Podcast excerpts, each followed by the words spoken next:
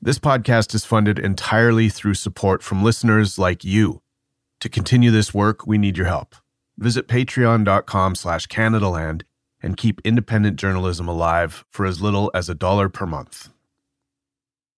So here's how we start. Watch the video. The cell phone video that started it all is grainy and blurry and dimly lit. Watch the show. The first thing you see is an older man, round and balding with white hair. I am Sandy. Jesse! Shut up, Gerald. Alexander Zaitsev. He's standing in a basement next to a tall woman and a dog. I don't mind seeing you. This is my boy. He seems pretty drunk. I have PT fucking SD. Why? Because my son died. That's a big fucking event in anybody's fucking life. Sandy Zaitsev is one of the richest people in Thunder Bay. At the time this video was shot, in October of 2016, he was 67 years old and still had a license to practice law. Now watch what somebody did to me. Watch the bruises on me. Watch. He takes off his t-shirt to reveal his protruding belly and raises his arms in the air, twirling around like he's showing off a new suit. That's only half my fucking body. That's brutal. That's half my body. He tugs his pants down to show more of the bruising, revealing the top of his ass crack. Zaitsev keeps addressing someone behind the camera named Marissa. Marissa, watch. Take a look. Take a fucking look. They took me down. I'm not going to say who. I'm not going to press charges. I don't want that. I just want the world to fucking know they took me down, they kicked me around, and now I have absolute fucking proof that they tried to fraud me. He never says who they are. They have a forged fucking will where they claim, they allege I left my fortune of $50 million to them. Okay, now I'm going to put my shirt on. By the way, these are my clowns. On the bookcase behind him, sitting in rows, are about 2 dozen clown figurines. Look here. Every one of these is at least $1 million case. At least. Each clown, Zaitsev says, represents a case in his career worth at least $1 million. And they only cover half of his career. Only half. Marissa, please turn around. Look at those big clowns over there. The camera quickly pans across the room to reveal 3 figures huddled around a bar. 2 are together, and one sitting at the end of the bar is Thunder Bay Mayor Keith Hobbs. Show the mayor. I want to see the mayor. There's in there. You're showing me. No, you need to be in there. You're talking about big clowns. He's a beefy middle-aged guy with a bald head and a goatee. He looks like a TV cop. And, in fact, he was a cop in Thunder Bay for 34 years before he became mayor. Thanks for showing me, he says in a joking tone. The mayor's in this because this is going to HBO. Put the mayor in. Marissa, come on here. I was just thinking. I want Marissa in this, too. Marissa Hobbs, the mayor's wife. She's a striking woman. If you Google her picture, you'll find her in a fur coat and a big Russian fur hat. She has jet black hair and bangs. Hug the mayor. No, give him a big kiss. Okay. Give the mayor a big kiss. Hi. It seems pretty important to Zaitsev to get both the mayor and his wife in the video. And then things get weird. Now let me put my clothes on. Now we make a proposal. Helicopter.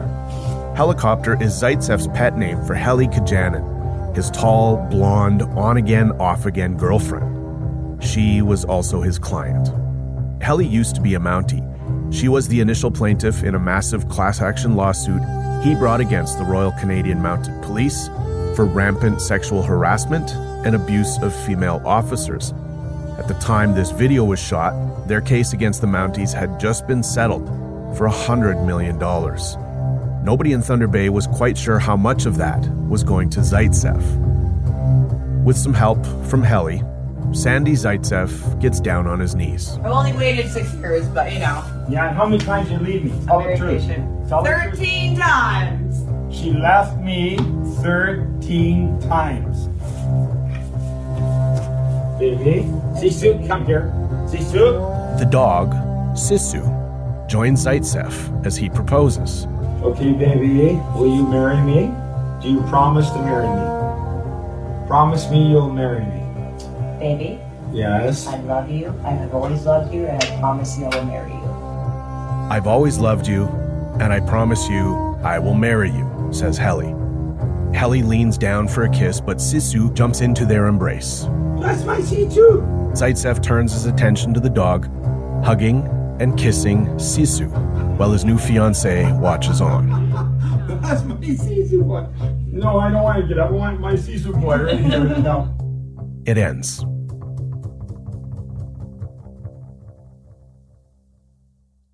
I can't pretend to understand everything that's happening in that video. What I can tell you is that it played a role in a series of events that would lead to the arrest of Sandy Zaitsev, the mayor, his wife, their alleged accomplice, and the local chief of police. This is Thunder Bay. Pretendians is brought to you by BetterHelp. Angel, you seem a bit stressed. Do you have anything you want to get off your chest? Anything you're bottling up? I mean, compared to some of the people on the show, I'm good. But, of course, like most people, I do carry around a lot of worries and anxieties.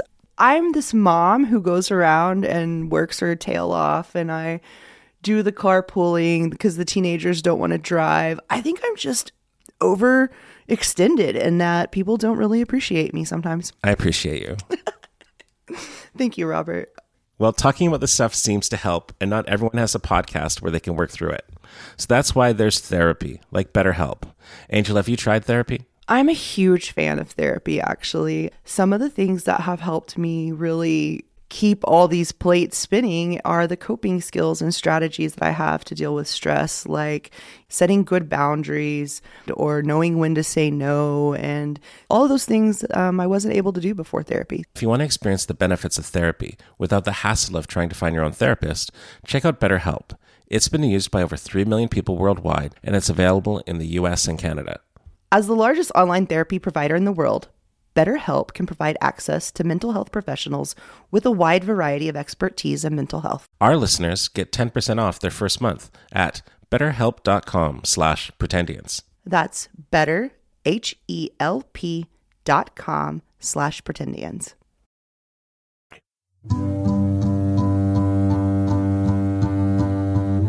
A shocking announcement in Thunder Bay late this afternoon. Flipping story out of Thunder Bay, Ontario. It's a story making headlines right across the country. Accused Thunder Bay lawyer Sandy Zaitsev. Disgraced Thunder Bay lawyer Sandy Zaitsev. Thunder Bay Mayor Keith Hobbs is taking issue with a YouTube video that's been making the rounds on social media. Yeah, the OPP confirms this is part of the same investigation that saw City Police Chief J.P. Levesque slapped with criminal charges in May.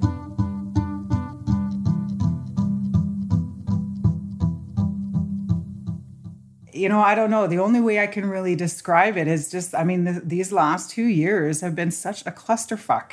That's Willow Fiddler, a Thunder Bay reporter for APTN, Aboriginal People's Television Network. And it's been mind-boggling. People don't get it. I've had calls from like all across the country from people, emails and phone calls, asking me what the hell is going on in Thunder Bay. And I wish I could tell them. Willow's been covering various parts of this scandal. I have a lot of questions for her. For starters, what were the mayor and his wife doing in Sandy Zaitsev's basement? After all, at the time the video was shot, Zaitsev was suing the city of Thunder Bay for $800 million on behalf of homeowners who had raw sewage back up into their homes due to alleged negligence on the part of Hobbs's government. The mayor shouldn't have been anywhere near the guy. Also, why did Zaitsev want to make that video? Who roughed him up? Who uploaded the video itself to YouTube? Was that marriage proposal for real? And finally, what's with the clowns? I think there's definitely people who know what happened. I'm not sure why they're not talking. I think I'm talking about certain leadership in the city. Willow is generously willing to help any way she can, but she can't really answer my questions. In some cases, she doesn't know the answers, and in others, she does know or has a pretty good idea, but can't say. Not on the record. There are court-ordered publication bans prohibiting what any media outlet can reveal. In many instances, these bans are in place for good reason, to protect the identities of sexual assault victims. So this is a tricky story, potentially an illegal story to tell. But here's the thing. Much of it is right out in the open, on the public record already. A slew of accusations and counter-accusations from the interested parties, comments that Mayor Hobbs let slip in interviews, and more. Then there's plenty of stuff that we found that media can publish, but nobody has. Finally, we were able to speak with people involved with this. Nobody was willing to let us use their names, but they spoke with us. They helped us fill in the blanks. Today, we're going to put it all together and tell you as much of this story as we can. When you hear someone's voice other than mine, it'll be an actor reading from court transcripts or other verified documents. Let's start at the beginning.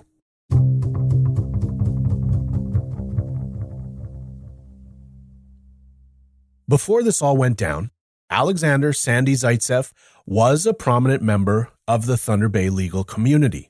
He enjoyed a successful career as a civil litigator, Your Honor.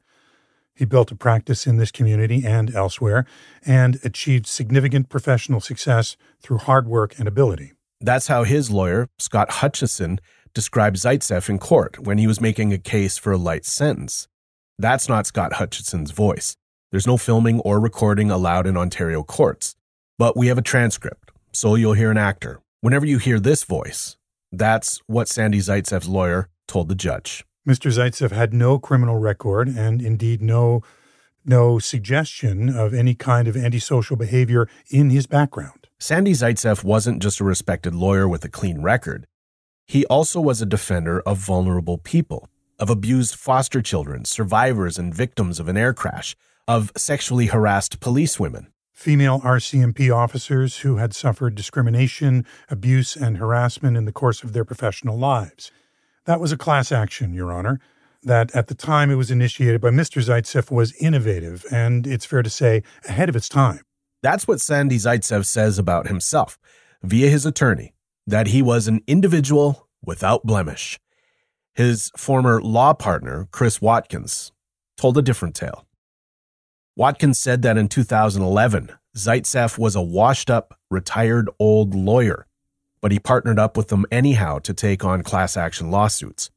Watkins claimed that Zaitsev then cheated him, pushing him out of big cases, including the RCMP class action, leaving him, his firm, and his family abused, broke, and bereft. Watkins also said that Zaitsev threatened to kill him, telling people he would take Watkins out. All of that was in a $28 million lawsuit that Watkins filed against Zaitsev. Zaitsev denies it all, except for one part. Sandy Zaitsev does not contest that while he was working with Watkins, he was a raging alcoholic. There were periods when he was drinking as much as 40 ounces of liquor a day. Significantly, Your Honor, the literature also suggests that lorazepam and alcohol in combination can be particularly dangerous. Lorazepam was a medication Zaitsev was taking for medically diagnosed traumatic grief. His son Sandy Jr. died in 2014. His obituary said he fractured his ankle earlier and was on crutches, trying to get himself a snack from the fridge when he slipped, fell, and died immediately from a severe head injury. Years before that, Sandy Zaitsev's wife mysteriously disappeared on a sea-doo.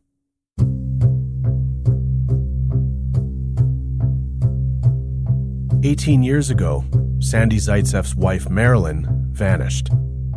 It was October, and they were at their cottage. She was seen at 9 p.m. getting on her sea-doo and heading out on the lake. She never came back. Zaitsev called 911 at 11 p.m. The sea-doo was found the next day, in the water, a kilometer away, in working order and with gas in the tank. Marilyn's body was never found." The police remember the case to this day. Asked about it, They say that the circumstances of her death were deemed suspicious, and her case remains an open missing person investigation. They also note that there was no evidence of foul play. Marilyn Zaitsev was presumed drowned. His wife died in a boating accident in 2000. His son, Sandy Jr., died in June of 2014. He had been living with Mr. Zaitsev at the time. It's the sort of loss that few of us can imagine, Your Honor. At the height of his grief and at the height of his drinking, Sandy Zaitsev got rich. Or at least he got much richer than he had been, and everyone knew it. Nobody was sure how much of the $100 million settlement went to Zaitsev, but word of the windfall was enough to attract a lot of attention. Various individuals inserted themselves into Mr. Zaitsev's life, or their approach to him changed, because suddenly Mr. Zaitsev went from being the damaged, hard-drinking lawyer to the rich lawyer. Zaitsev's attorney then names some of these individuals: Mary Voss, Mr. Hobbs, and Miss Hobbs. Mary Voss, a woman of color, was one of the women Sandy Zaitsev was involved with during his downward spiral. As an interracial couple in Thunder Bay, with the pretty big age gap between them, they got noticed. Sandy Zaitsev says that Mayor Keith Hobbs used to be his friend. An associate of Zaitsev's testified that the mayor and his wife were frequent guests of Zaitsev's in the months leading up to that video. Zaitsev says that he once asked the mayor for advice.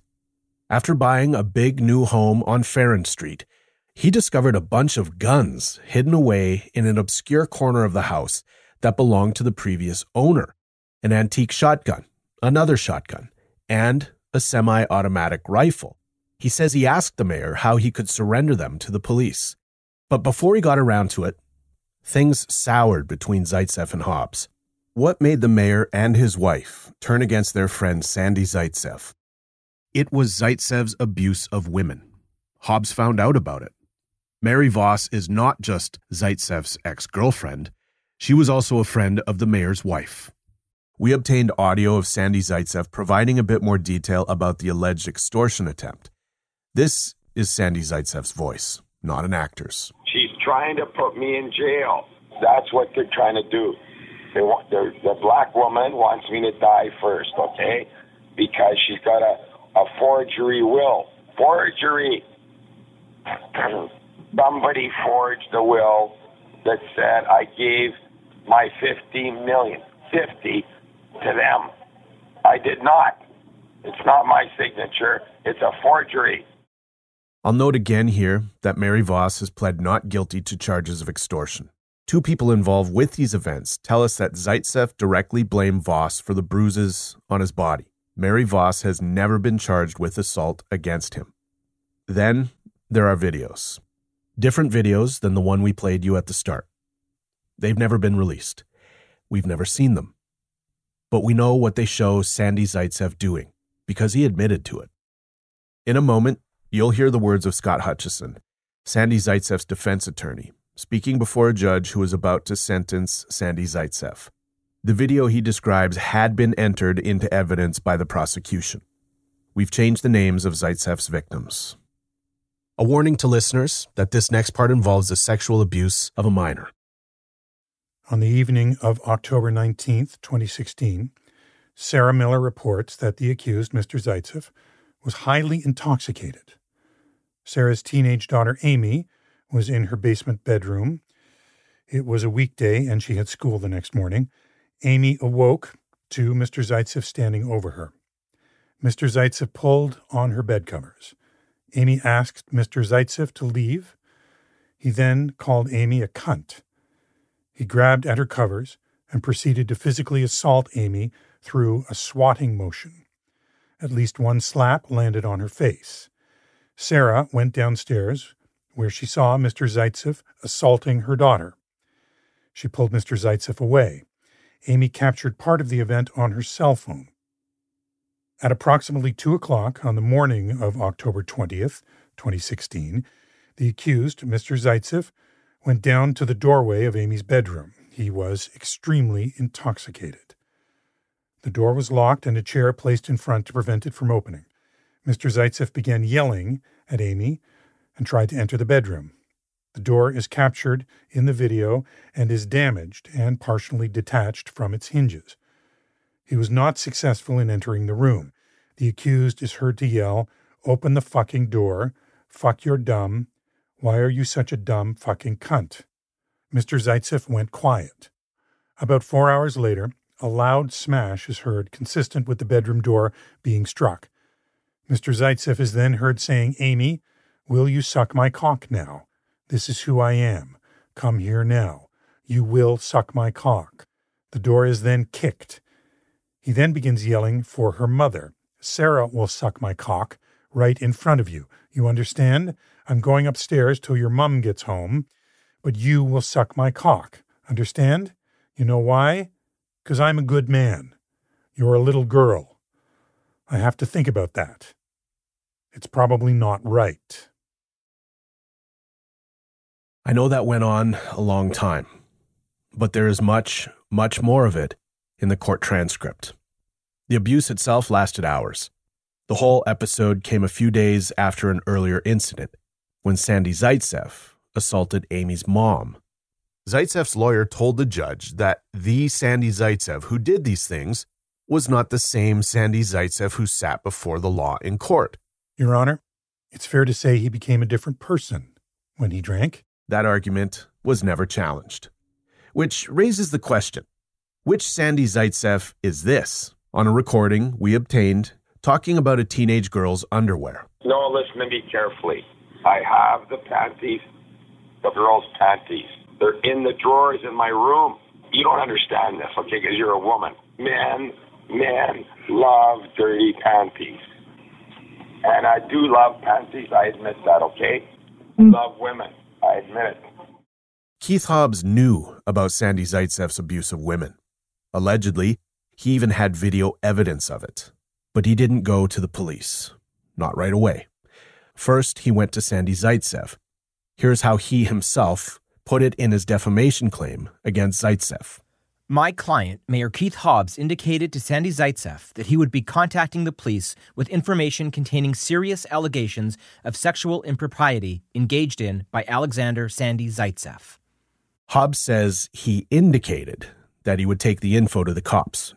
What he's been charged with is threatening to do so, unless Sandy Zaitsev paid off Mary Voss, who was allegedly in on the plot with the mayor and his wife. The criminal code calls this extortion. You could also call it blackmail. Here's how it played out. Craig Loverin was a friend of Zaitsev's late son, Sandy Jr., and remained friendly with Zaitsev after Sandy Jr.'s death.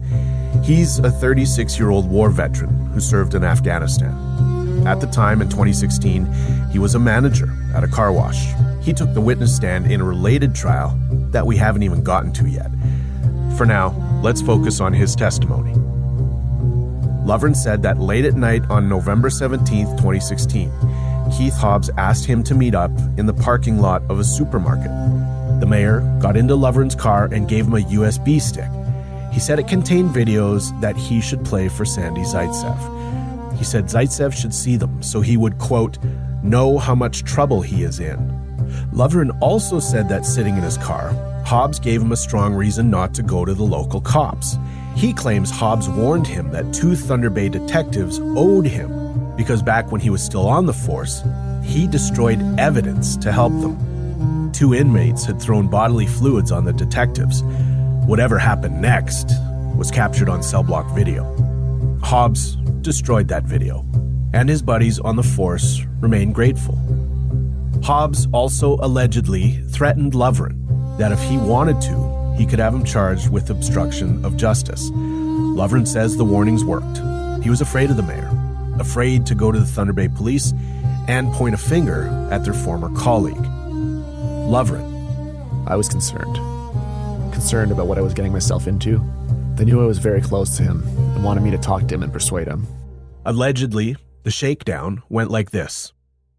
Hobbs and his wife allegedly demanded that Zaitsev pay Voss off to, quote, make things go away, or else they'd hand the incriminating videos over to the cops. The official charge is that Keith Hobbs, Marissa Hobbs, and Mary Voss made threats, accusations, or menace of disclosing criminal allegations to the police, unless Zaitsev paid up. It's alleged that the payment would be in the form of a home purchase for Voss. Zaitsev may have been willing to do this, but the negotiations reportedly broke down over the sticker price. Zaitsev would go up to $250,000 for a property, but Hobbs allegedly demanded $420,000. Now, most of this comes from Craig Loverin's testimony, but Hobbs himself made statements that were arguably consistent with it. Keeping in mind that Keith Hobbs has pled not guilty to extortion, listen to this. This is Mayor Keith Hobbs speaking in a local YouTube interview show, not an actor.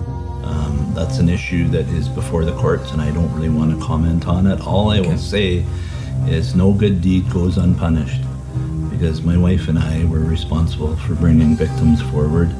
I think it was a job well done. I mean, that was my former career. I was a police officer for 34 years, and when I saw something wrong, I brought it to the authorities, and I'm not going to apologize ever for protecting people.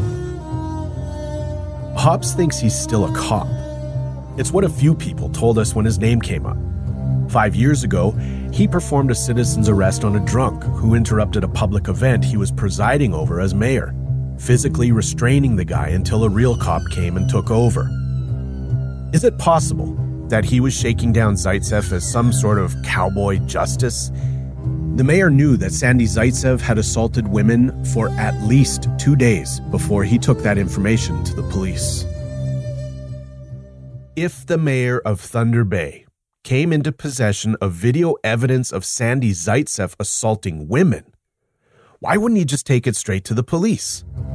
And if indeed there was an extortion attempt, what if Zaitsev had just paid up? Would we have ever known about any of this? Anyhow, he didn't, because Zaitsev thought he had leverage on Hobbs. That's based on what Hobbs says. Mayor Keith Hobbs alleges that on November 19th, 2 days after Loverin says Hobbs threatened Sandy Zaitsev, Sandy Zaitsev threatened him back. If Hobbs ever went to the cops with his videos, Zaitsev would release a video of his own. This video, Zaitsev threatened, would, quote, submarine and bury Hobbs. The sole purpose of releasing it, Hobbs alleges, would be to impugn the credibility, professional reputation, and personal reputation of Mayor Keith Hobbs. What video was he talking about? You've already heard it. Put the mirror in. Marissa, come out here. I was just thinking. I want Marissa in this too. Show the mirror. I want to see the mirror. Mary's in this. That's what showing me. No, you need to be in this. You're talking about big clowns. Yeah, Mary, you're clown, Mary. No, take a look. The mirror's in this because this is going to HBO.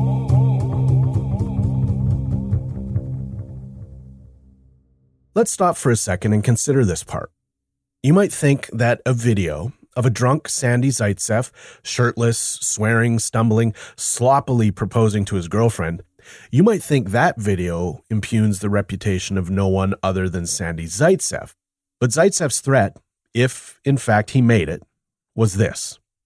I may look like a clown in that video, but if you expose me as a sexual abuser, then I will expose you as a mayor who hangs out with a clown who is a sexual abuser. And that's what he did. Allegedly. All we know for certain is that both videos were released and both men were arrested and charged.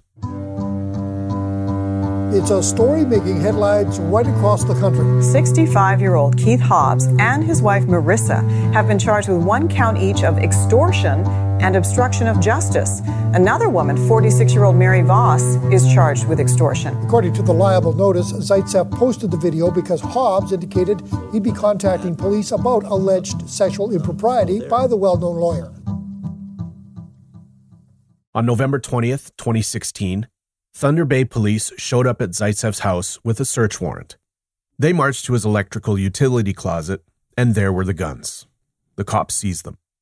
On November 25th, 2016, Sandy Zaitsev was arrested and charged with assault, sexual interference, invitation to sexual touching, and mischief, and was taken into custody in the Thunder Bay jail, considered by some to be the worst in Canada. He would remain there for over 100 days, denied bail. Several more sexual assault and assault-related charges involving more individuals were later added. Once he was incarcerated, Zaitsev allegedly texted Hobbs a message: "You're about to regret the day you were born." Zaitsev then had the video posted to YouTube, claims Hobbs.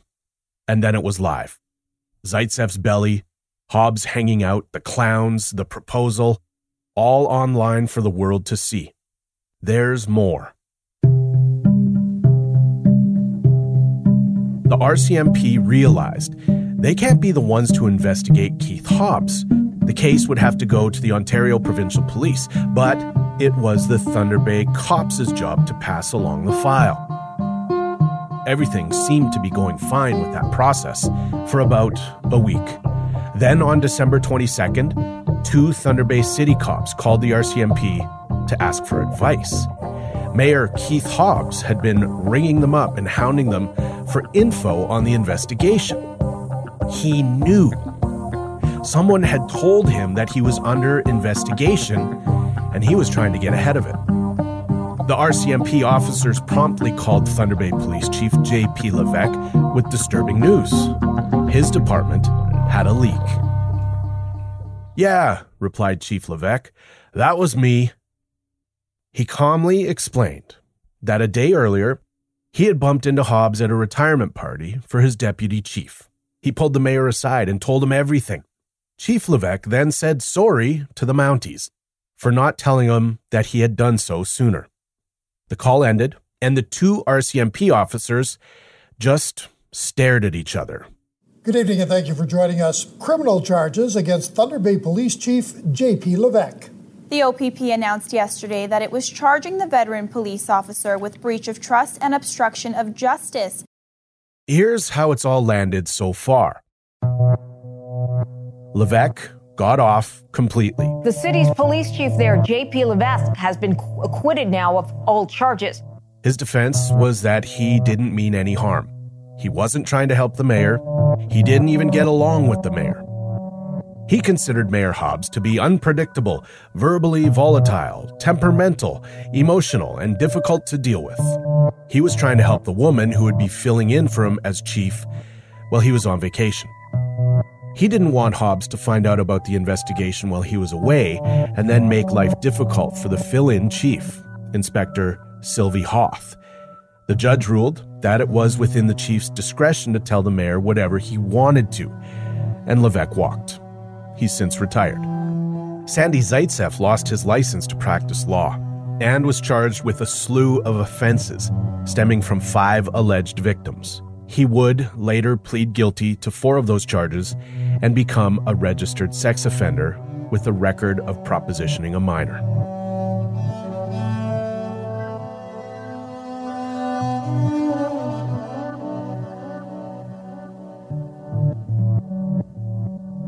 If he had been convicted of the initial charges, Sandy Zaitsev could have spent the rest of his life in prison. The prosecution didn't even ask for jail time. Everybody seemed to agree.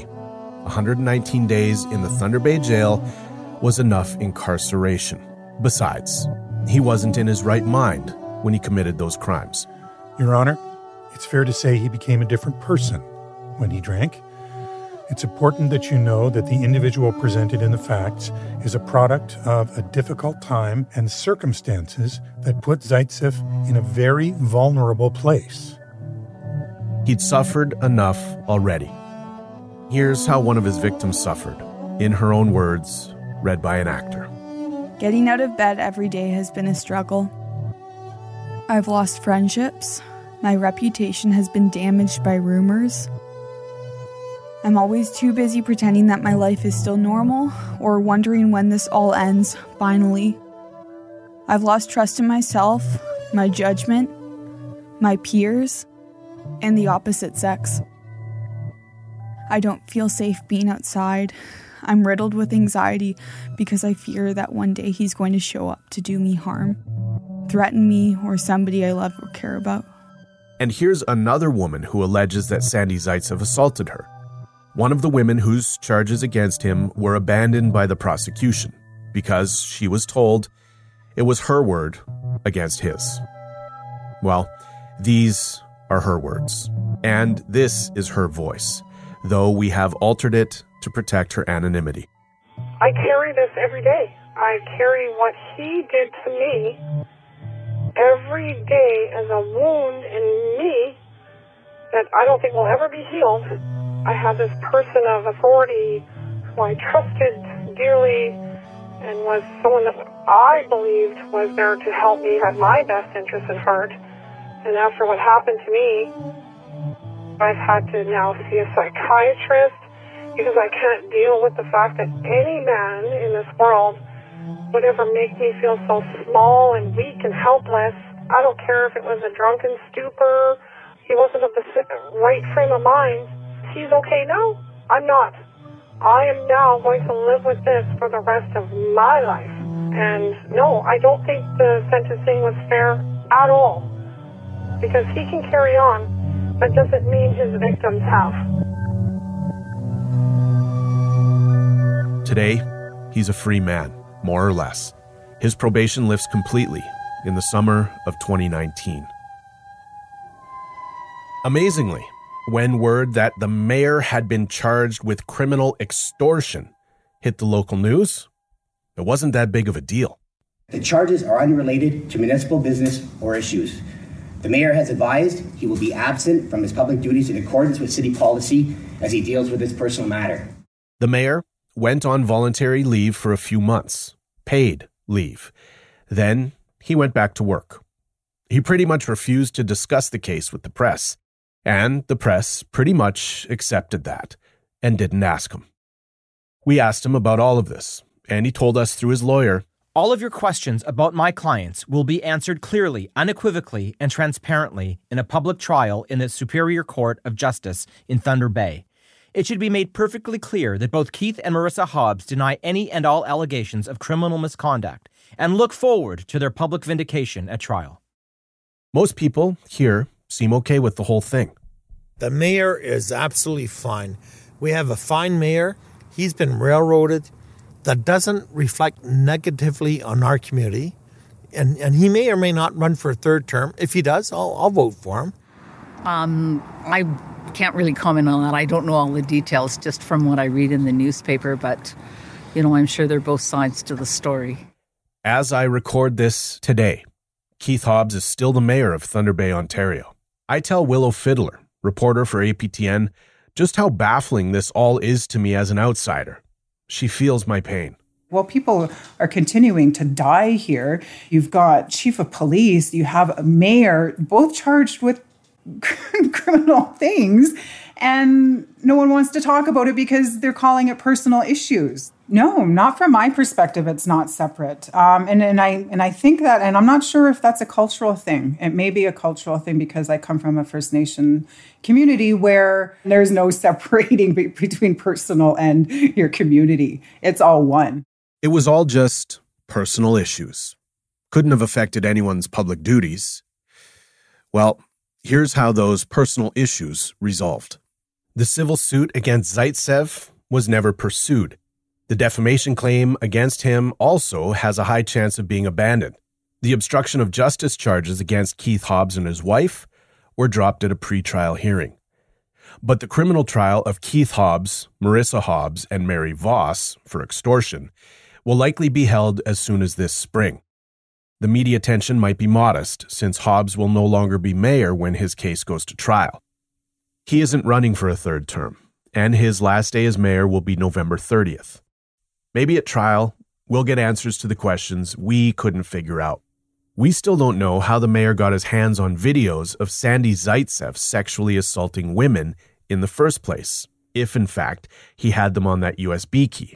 We don't know if Hobbs was just trying to protect victims, as he claims, or if he had any other motive for informing on Sandy Zaitsev. And we still don't know what was up with the clowns. But there's a bigger question I don't expect the trial to address. What the fuck?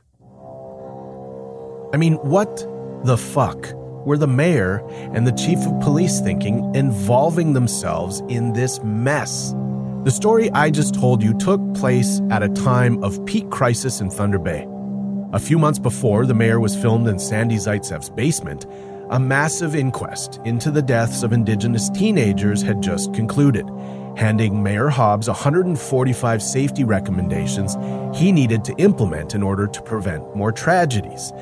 That's something he might have been doing instead. A week after that basement video was shot, the Office of the Independent Police Review announced a systemic review of the Thunder Bay Police. When Chief Levesque tipped off the mayor at a retirement party because he was about to go on vacation for 3 weeks, that investigation of his police force for systemic racism was well underway.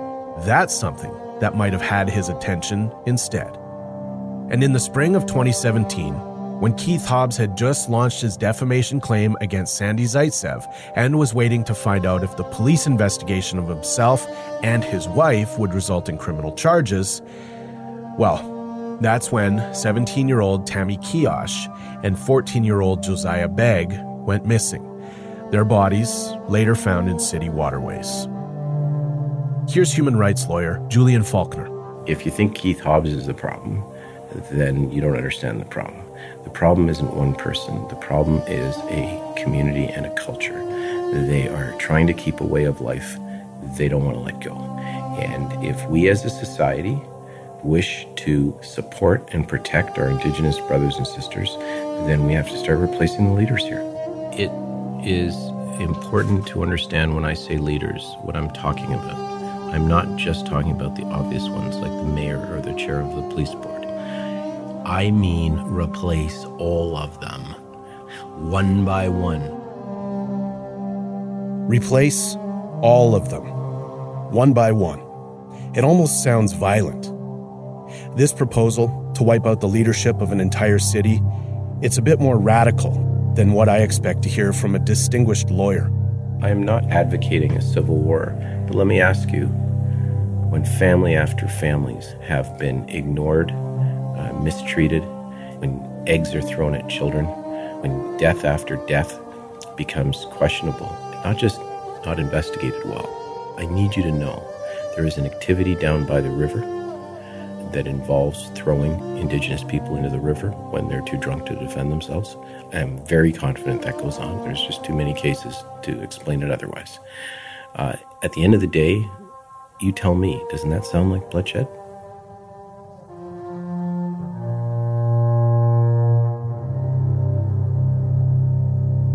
Next time on Thunder Bay. And that's when they threw me in to that river. And I legit started thinking that I was gonna die. Thunder Bay is produced by Jesse Brown and hosted by me, Ryan McMahon. This episode was written by me, Jesse Brown, and Kevin Sexton. Additional research by Brigitte Noel. Additional reporting by Jolene Banning and David Crosby. Music by Chris Dirksen. Legal documents and statements read by Allie Graham, Michael Healy, Corey Marr, and Kevin Sexton. Mixing and sound design by Chandra Bullockon. Our work on this episode was built on journalism by many others, including Kenneth Jackson and Willow Fiddler of APTN, John Thompson of TVO, Jody Porter and Chris Katonen of CBC, Doug Dyaxic of TB Newswatch, and David Bruiser of the Toronto Star. Special thanks to the Trail Went Cold podcast for helping spread the word about this show. You should check out that terrific podcast too. Canada Land's managing editor is Kevin Sexton. We investigate, report, and podcast with support from listeners like you. You can help us at patreon.com/CanadaLand. Please do.